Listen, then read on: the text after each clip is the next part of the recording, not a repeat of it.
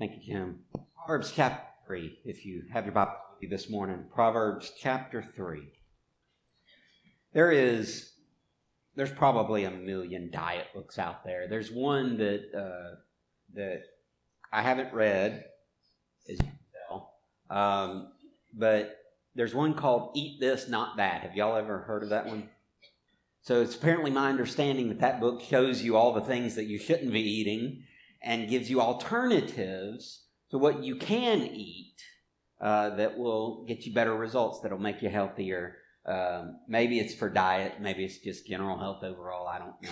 For example, it might say don't don't eat uh, certain types of I don't know bread, but eat eat legumes instead or something along those lines. Just don't don't eat this because it's bad for you for some reason. Eat this instead.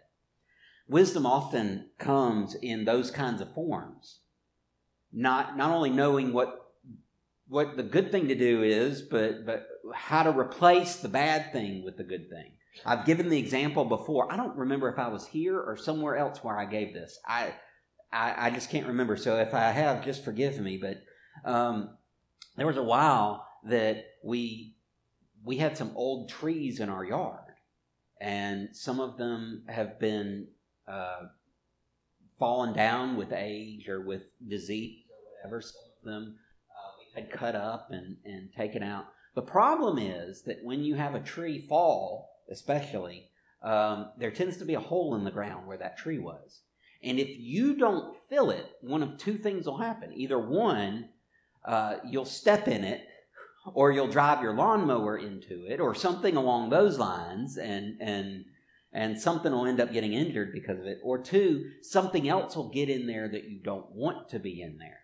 We had a um, we have a lot of critters that make holes, and sometimes they move on to make new holes, and the old holes are still there. And guess what happens? Other stuff moves in. And one time in particular, my wife got really, really badly stung. Yellow jackets or some kind of wasps or something. I can't remember exactly what it was, hornets or something like that, because they had nested in a hole that had been opened up by something else. And so sometimes what fills the hole isn't always very good. So part of wisdom is knowing not only what to take out, but what to put in its place. And so, what we find when we get to Proverbs chapter 3 is that Solomon is trying to teach his sons. Remember, he's sitting in his recliner, and his son is in his lap, and he's telling his son wisdom. He's giving him instruction, he's helping him to know the right kind of way to live. And so I can picture him taking his son in his lap for this particular time and, and basically telling him, you know, there are some things you shouldn't be doing, and there are some other things that you should put in their place. So there's a prohibition, don't do this, and there's a um, there's also the the permission, do this instead. And all and in doing these things, he doesn't just give the commands, he also he also gives the promises that go along with them. If you're doing what I tell you to do, it's going to have positive impact. So as we read these verses this morning, I want you to look for the prohibition. Look for the don't. Look for, look for the, um, the permission. Look for the do. And then look for the promise. What will happen if you do? That's how he's kind of structured this passage. Every, each two verses will kind of go together as we go through this. But stand with me. We'll read the first 12 verses of Proverbs chapter 3. Proverbs 3, you know some of these verses very well. Uh, in fact, we're going to talk about two verses that you've probably seen over and over and over again. And unlike some of the most common verses of Scripture, these are usually interpreted pretty well. Um, we don't we don't have a context issue here, but but listen to Proverbs three one through twelve, and let's see what God has to tell us because God is speaking. This is His word, and if we let it, it will change our lives. My son, do not forget my teaching, but let your heart keep my commandments. For length of days and years of life and peace they will add to you. Let not steadfast love and faithfulness forsake you. Bind them around your neck. Write them on the tablet of your heart, so you will find favor and good success in the sight of God and man. Trust in the Lord with all your heart, And do not lean on your own understanding. In all your ways, acknowledge him, and he will make straight your paths. Be not wise in your own eyes. Fear the Lord and turn away from evil. It will be healing to your flesh and refreshment to your bones. Honor the Lord with your wealth and with the first fruits of all your produce. Then your barns will be filled with plenty and your vats will be bursting with wine. My son, do not despise the Lord's discipline or be weary of his reproof. For the Lord reproves him whom he loves, as a father the son in whom he delights. Pray with me. Father, I pray that you would give us wisdom this morning. Help us to find wisdom. Lord, we know it's good. We know that wisdom comes from you.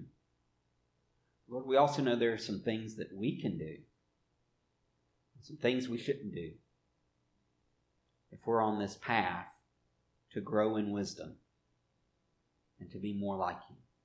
So, Father, help us along the way. Help us not be pitiful or petty. Help us not be victims or self centered.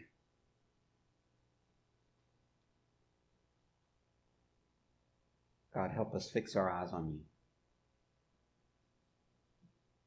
and find wisdom in its source.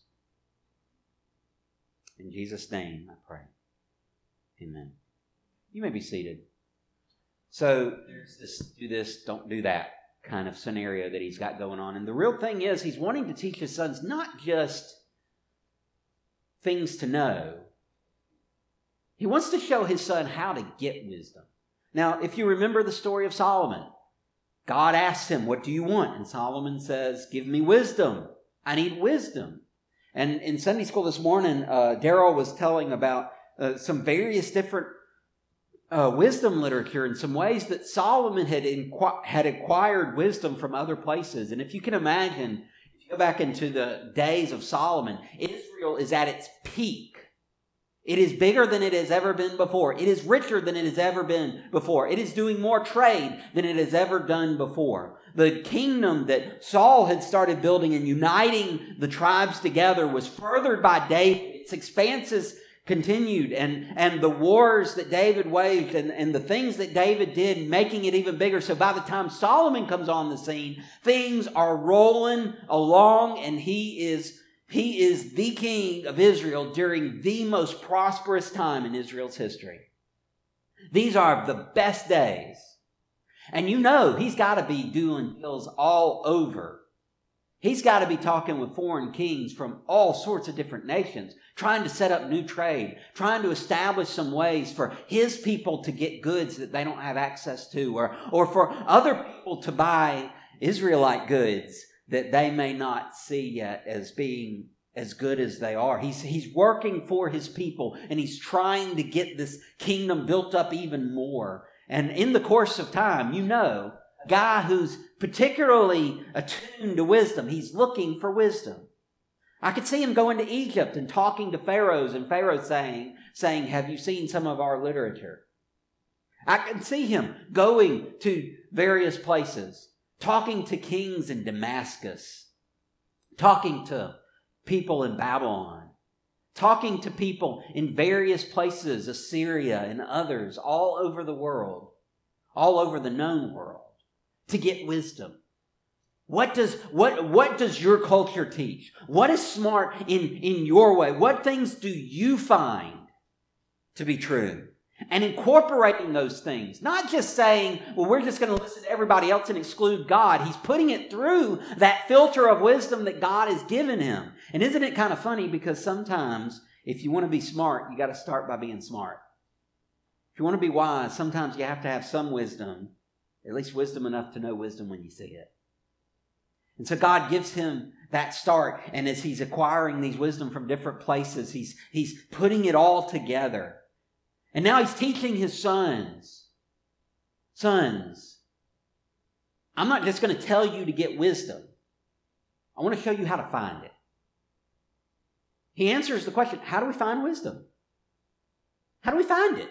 How do we actually get a hold of it? We talked last week about how great it was. We talked about the purposes of wisdom and how it ends up leading us into godliness, not just, not just leading us to a super thinking of ourselves that says we know everything. It, it leads us to the point where we actually look more like Christ. It leads us along the way in holiness and righteousness. That the end goal of wisdom isn't wisdom. The end goal of wisdom is godliness. So how do we get there?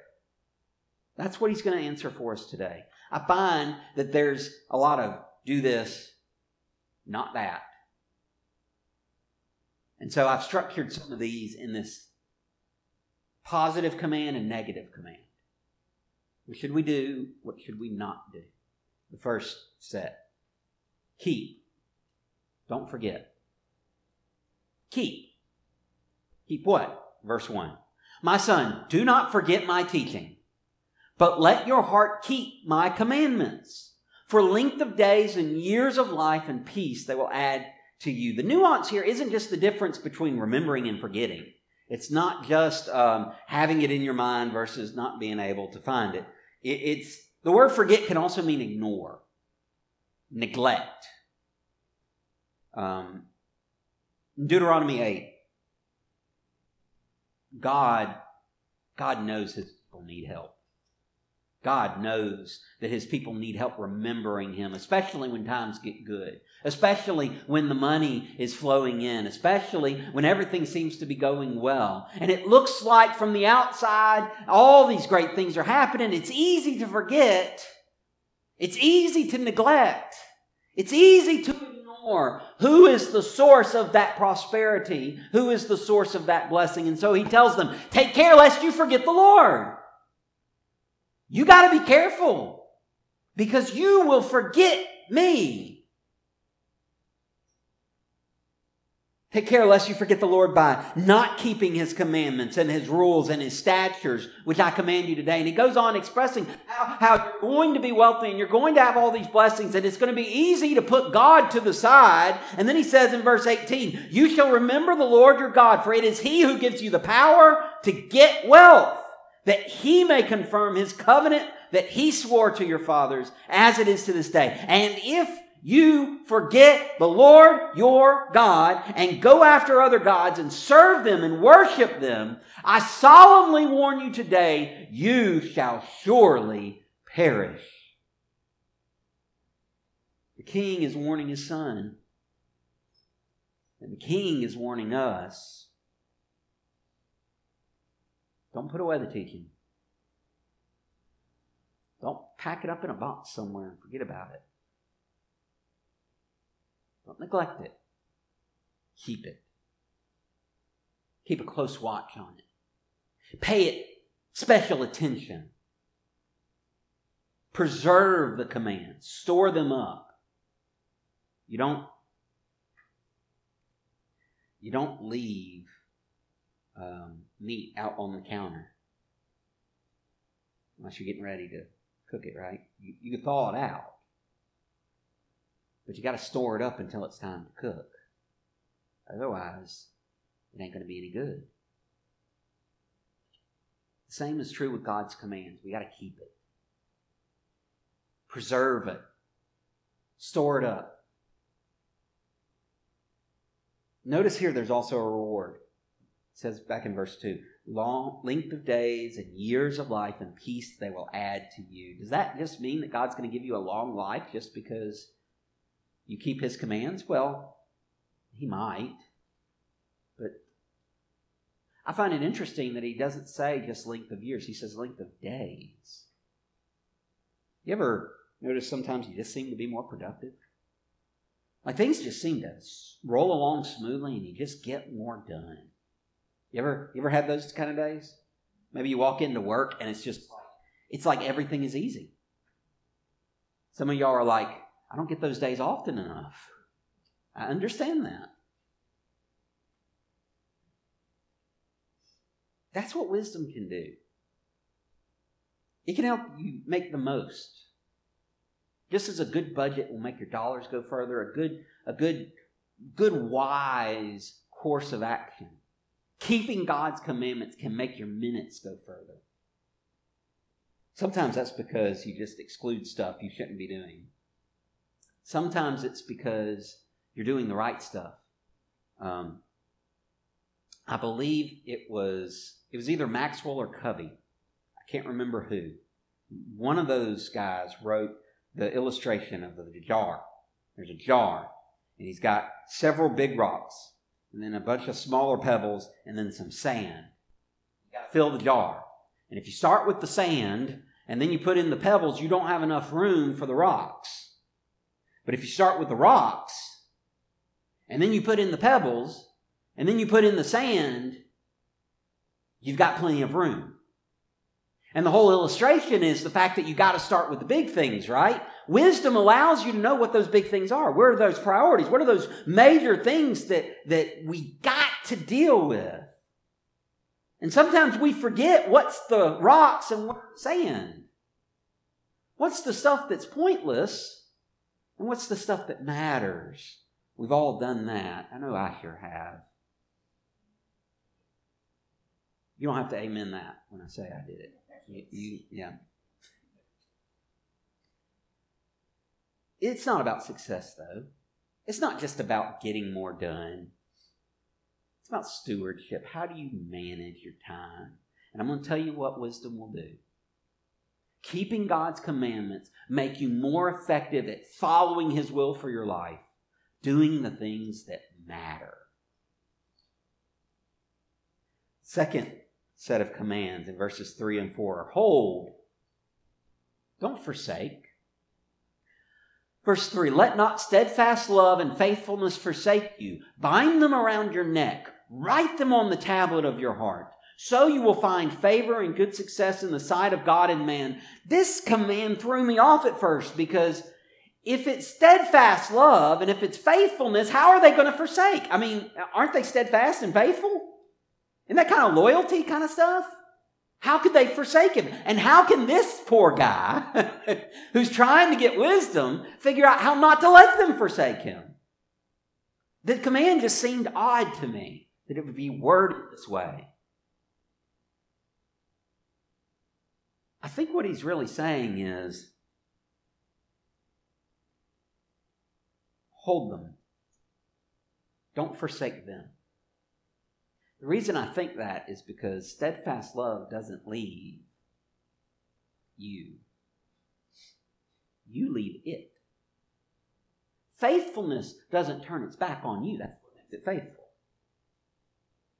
You turn away. Both of these, steadfast love, faithfulness, are both covenant kind of terms.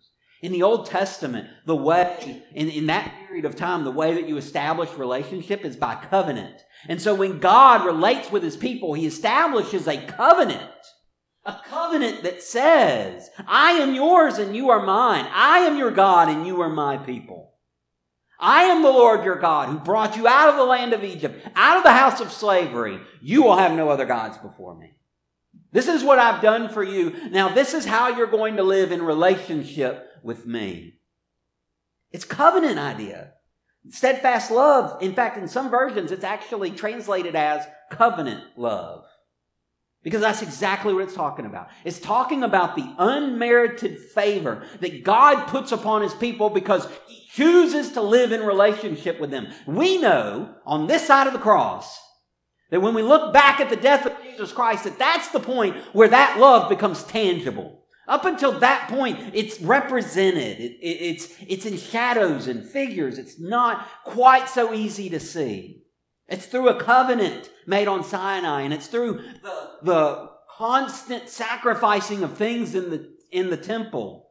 It's through the constant shedding of blood that, that we picture it ahead. But when we look back at the cross with Christ hanging upon them and his sin, my sin, excuse me, on his shoulders, in fact, all our sin on his shoulders. And we see his death as a propitiation for our sins, as a, as a payment in full for the wrath of God upon our sin so that we can be holy. We recognize that's God's love in language we can understand. That's not just a representation of his love. That is his love. And so we can look on that and we can see God's steadfast love and faithfulness. Have you, do you know God's steadfast love and faithfulness? Do you know that He loved you enough to put His sin on your shoulders at Calvary's cross? I pray you have. I pray that you've bound it around your neck, that you're wearing it like jewelry. I found that an interesting picture. It's not just the idea of put it on, showing it off. Women don't wear jewelry just because the jewelry is nice. They wear jewelry because they want to show it off. Maybe it comes from someone special and they treasure that relationship. Maybe that jewelry represents some of who they are. Maybe there are charms or things on that that, that, that allow her to express herself. Jewelry isn't made just to be known about, it's made to be shown off. Put God's love and faithfulness on you like jewelry, show it off. Write it on the tablet of your heart, hide it deep down within. One of the verses in Psalm 119 says, Your word have I hid in my heart, I might not against you. When God promises the new covenant in Jeremiah 33, He says, I will write my law upon their hearts. Take God's word and write it deep down, etch it unto the stone in your heart so that you won't forget it, so that you won't neglect it, so that you won't ignore it, so that you won't put it away and not think about it, so that you'll live by it. One of the challenges, um, one of the challenges that organizations face is turning, turning their purpose into their culture. In other words, there'll be some bigwigs Sometimes it's at the start of a company. Sometimes they do this every few years. It just kind of depends. But they'll set up a purpose and they'll say, This is why we exist. This is why our company exists. And part of the challenge is taking it from that piece of paper and putting it into your people so that the folks that are working in your restaurants or in your stores or in, uh, on, on your equipment or what, those that are working for you adopt that culture that their purpose becomes to do while they're working is, is to, to fulfill that, that purpose. They're, they're looking at what's my role in making this happen. How do you get people into that kind of mode? You really got to write it down in them. You really got to get it down deep. Because once you get it down deep, it's going to come out. Out of the abundance of the heart, the tongue speaks. Right? Solomon's advice here is don't abandon God's covenant. Don't abandon the things that He's done for you. Don't turn your back on your relationship with God. And if you do, Find favor. That word is the same word for grace in the Old Testament. It's the same word that a woman named Esther finds all throughout her journey. Good success, the word success here, think of it like a reputation. It's having a good name. People will know that you're the real deal. People and God both. That's what will happen if you don't abandon God's covenant love. If you don't, don't abandon His faithfulness, if you continue in relationship with Him, if you hold it and don't forsake it. Third thing, these are the verses that are so common. We know these. Some of you have these somewhere in your house. These are good verses to have in your house. And unlike many popular verses of Scripture, people typically find the right meaning for it. Trust in the Lord with all your heart And do not lean on your own understanding. In all your ways, acknowledge him, and he will make straight your paths. I call this one trust. Don't fall. There's a tightrope walker, walker who set up his tightrope across Niagara Falls. Now, now, this guy had to be good, or had to think he was good, because uh, you don't do that if you don't if you don't trust your own abilities, right? So he sets up this tightrope, and he starts doing his act, and day after day after day, he's doing his act, and there's crowds are starting to amass because a it's Niagara Falls, it's just beautiful, but b I mean, this guy's walking across a tightrope across it. This he's this is incredible. And so he gets this large crowd one day. He comes out and he's working the crowd a little bit before his show, and he says, How many of you believe that I can walk across this tightrope blindfolded? And by now, the people have seen his reputation. He's pretty good at this. Yeah, we believe that. We believe that. How many of you believe that I can walk across this tightrope blindfolded with this wheelbarrow, pushing the wheelbarrow? We believe. How many of you believe that I can walk across this tightrope blindfolded, pushing this wheelbarrow with another man inside? We believe. Who wants to be the first man in the wheelbarrow? Trust is not just intellectual assent, it's getting in the wheelbarrow. Putting it all on the line. One dictionary writer writes um, that trust is it's it boils down to reliance. It's belief it results in reliance. You, you, you believe in it so much that you rely on it. You've seen the you've seen the illustration of the man with the chair. You trust the chair. You put faith in the chair when you sit in the chair that it won't fall. If you've ever sat in a chair that was broken and it did fall, um, you're a little more tentative in sitting in chairs. We trust God with the big stuff the scary stuff we don't want to deal with, the stuff too big for us to handle, stuff that it's really tough and we know we're going to need some help. We trust God with that, but do we trust God with simple things?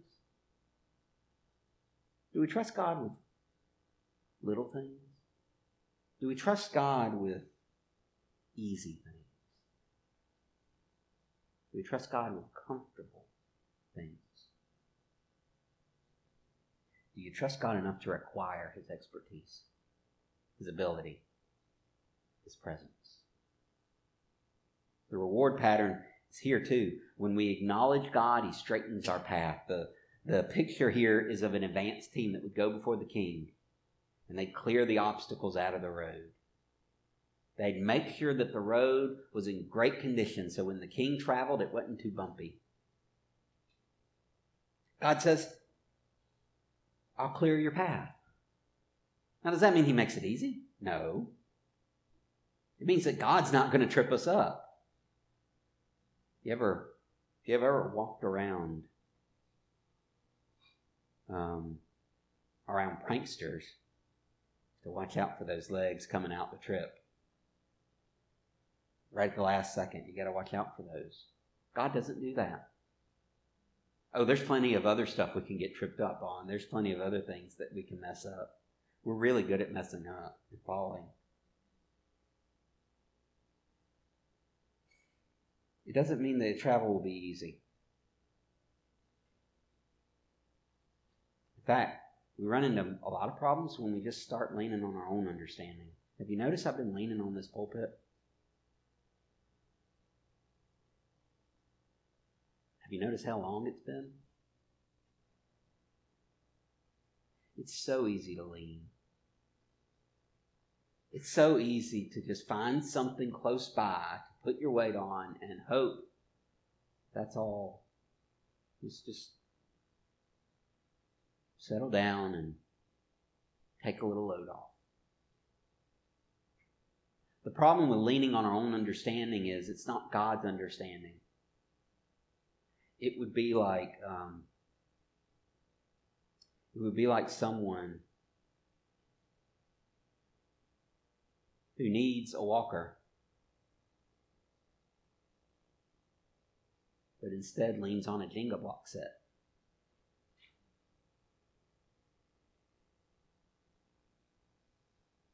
I'll just build some blocks up and I'll lean on that, right? And have y'all ever played with blocks? Those things are not stable, are they? You can build them up pretty good and make them fairly stable, but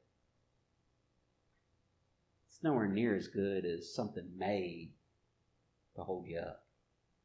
God is strong enough to hold you. Trust Him. Fourth thing fear. Uh, that's interesting. Fear. Don't falter. What do we mean? Verse 7 Be not wise in your own eyes. Fear the Lord and turn away from evil. It will be healing to your flesh and refreshment to your bones. Here's another command that deals with how we relate with God. Not only should we trust Him, but we should fear Him. We'll talk more about fearing with God in the next few weeks uh, one of the sermons that I'm going to do in the series is what does it really mean to fear God? So, so hang on to the thought, but for right now, just suffice it to say it deals with how we revere Him, what place we put Him in. Do we put Him in His rightful place, or do we pass Him off, ignore Him, assume that He is less than what He really is? Don't be wise in your own eyes. Why not? Well, for the same reason we can't lean on our own understanding, because it just ain't that good. It's said that the man who represents himself in court has a fool for a client. It's trying to be wise in your own eyes. That's what it's like. It's like representing yourself in a criminal trial.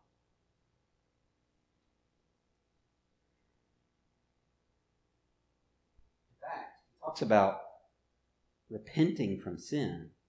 Fear the Lord and turn away from evil. That, that turn away, that's repent. Something interesting happens when we repent. Have you ever been guilty? Yes. Everybody raise your hand. Yes, I have been guilty.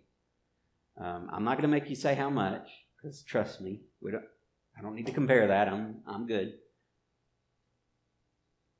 Have you ever been guilty and fessed up? You may get in trouble. You probably will get in some kind of trouble. You were going to get in trouble anyway. You did it. But it's almost like there's a burden off your back, isn't there? It's out there. It's out in the open. I don't have to. I don't have to hide it anymore. It's okay. I can deal with it. It's fine. I, I, I mean, maybe maybe I, I have the problems of preventing it in the future, but now I don't have to worry about the guilt of hiding it and the shame that comes along with that. It's, it's like the burden gets lighter. In the story Pilgrim's Progress, there's character named Christian. Christian is the main character of the story. And uh, Christian is walking along and he's got this backpack and it's full of sin. It's full of sins. We find out just from the allegory that, that John Bunyan is using that, that every time he sins, it adds to this pack and it gets heavier and heavier and heavier. Gets to the point where he's struggling to walk under it. He, he can't, he's, he's falling under the strain. He, he just, he's almost where he can't go on any further. And he's climbing up this hill that is fenced in on either side with fences called salvation. He gets up to the cross and looks at the cross. He fixes his eyes on the cross and suddenly the burden falls off his back, rolls down the hill into a tomb at the bottom of the hill, never to be seen again. The picture of sin just falling away at the cross. The cross. Cross where I first saw the light and the burden of my heart rolled away. He says, everything is different now. He's relieved. And his journey is so much easier. When we confess our sins to God, He lifts the burden of those sins from off of us and He puts them on His Son, Jesus Christ. He renews us, He hmm. invigorates us to walk in a new life. It's like a drink of ice water on a broiling hot August day. It's like medicine for a sin sick soul. These last two, instead of do this, don't do that, he kind of breaks them up. The first one is a do this, and the second one is a don't do that. So in verses 9 and 10, he, he gives us the command give first and give freely. Look at verse 9. Honor the Lord with your wealth and with the first fruits of all your produce. Then your barns will be filled with plenty and your vats will be bursting with wine. The word honor, by the way, means make heavy. It's the same word used in the fifth commandment honor your father and your mother. We, we kind of have a similar expression. Um, we give weight to an argument, or we give weight to someone's opinion because of who they are. That's exactly what it's saying. That, that's part of wisdom, knowing who to give weight to, knowing who to listen to more carefully, and knowing when to not take much of what they say with a grain of salt. Solomon tells his sons, give God the proper weight. God deserves everything we have and everything we make because He's the one who gives it. So God should be weighty. Weighty in how we use our money, weighty in how we allocate our possessions, weighty in how we distribute our earnings. These kinds of things are ways in which wisdom comes from honoring God, from giving Him the right weight. The reward seems to make no sense on paper. How can you have plenty when you're giving away? How can you have plenty when you're giving the best? The idea of first fruits, that's not just the first things that grow, that's the best things that grow. Give them off the top, give them the best. It doesn't make sense. How can, how can you say we'll have plenty for giving away our best?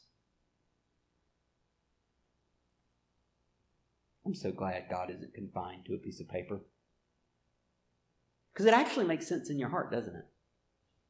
When you, when you freely give things, whether you're giving to God through offerings or tithes, or whether you're giving to charity through, through various charitable contributions, or whether you're just helping someone who's in need, or whatever that might particularly look like, there is something just so invigorating about being able to give. Does it mean that God will make you rich just because you give? No. Like we said earlier, He'll help you use what you have left over better.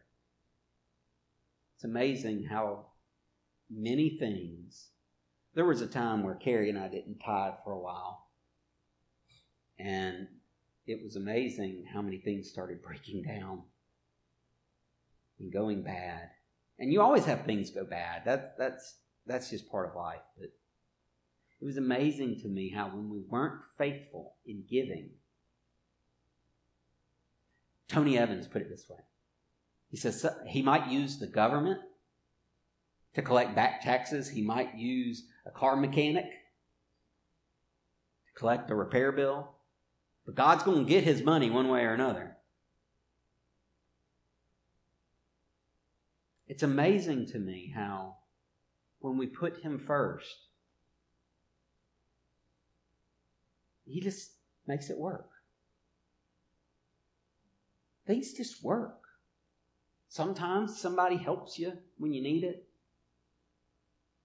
Sometimes sometimes things just go the right way. Sometimes you get an unexpected pay raise. I've gotten two in the last two months. One of them I wasn't expecting at all. One of them I was kind of expecting, but not quite so much. Just out of the blue. This last paycheck, I didn't know I was getting a I got a raise. I figured it up from the raises and the extra hours that I've been getting. It's amazing what God has done in just the last month and a half. I'm not saying this to say, well, you know, if you just give, then God will bless you, you know, so you should give all your money. I'm, I don't have bright enough teeth to say that. But I can tell you that when you put God first, He makes things work. Sometimes it's more, sometimes it's doing more with less. But God always makes things work. I, I can't explain exactly how He's going to do it. To be honest with you, I don't care to explain. Just watch Him do it. Trust Him. Honor Him.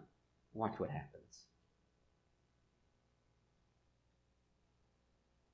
But handling money is a topic we'll come back to, by the way, in this series. Wisdom teaches us to give to God first and to give freely. The second thing I put in positive terms, but, or the last thing I put in positive terms, but you could also state it in negative terms. Uh, I put it as accept correction, but you can also put it as don't despise discipline. And it comes from verses 11 and 12. My son, do not despise the Lord's discipline or be weary of his reproof. For the Lord reproves him whom he loves, as a father the son in whom he delights. You know, God's discipline, maybe you've never thought of it this way, but discipline is really an example of love, isn't it? I think of a coach. Player has bad form. His technique is off. And the coach hounds him about it, harasses him about it, corrects him. It turns out the coach is right, and the player hits better, kicks better, runs faster because he takes correction. I think of a teacher. The student just doesn't seem to be getting it, and they're trying and they're trying and they're trying and they just don't seem to be getting it. But that teacher is patiently teaching them, patiently correcting the mistakes, patiently working with that student until they finally break through and get it. When God disciplines, his eye is not simply on shaming, it's on improving. It's not on punishing, it's on making better. It's not on neglecting them. It's about bringing them to the place they need to be. The wise son or daughter sees God's love within the rebukes. He knows that the work is ongoing. He's not finished, he's a work in progress and rejoices in the fact that God loves him enough not to give up on him. So, wisdom, keep it. Don't forget it. Whenever you encounter it, keep it. Hold it. Put it deep down within you. Show it off. Now, I don't mean be a wise guy. I mean, I mean, let it adorn you. Trust. Trust God. Fear God. Honor God. You really want to know how to get wisdom? It all boils down to the source. Fear of the Lord is the beginning of wisdom. You fear God. You trust Him. You honor Him with what you have. And you'll be wise. Give freely. Give first. Take correction. My sons, my daughters. That's how you get wisdom. Maybe this morning, I hope you've come face to face with how much God loves you. With the fact that you can you can actually trust God. You can rely on him. Because of what he's done through Christ on the cross, you can have a relationship with God that not only makes you wise, but makes you who you're meant to be. Because remember, wisdom isn't the end, it's the means. As we're seeing this invitation, I pray that you know him. If you don't, I'll be up here at the front. And if you do, you just need some help putting wisdom into practice. We're all on this journey together. I'd love to help you along. I'll be up front while we sing.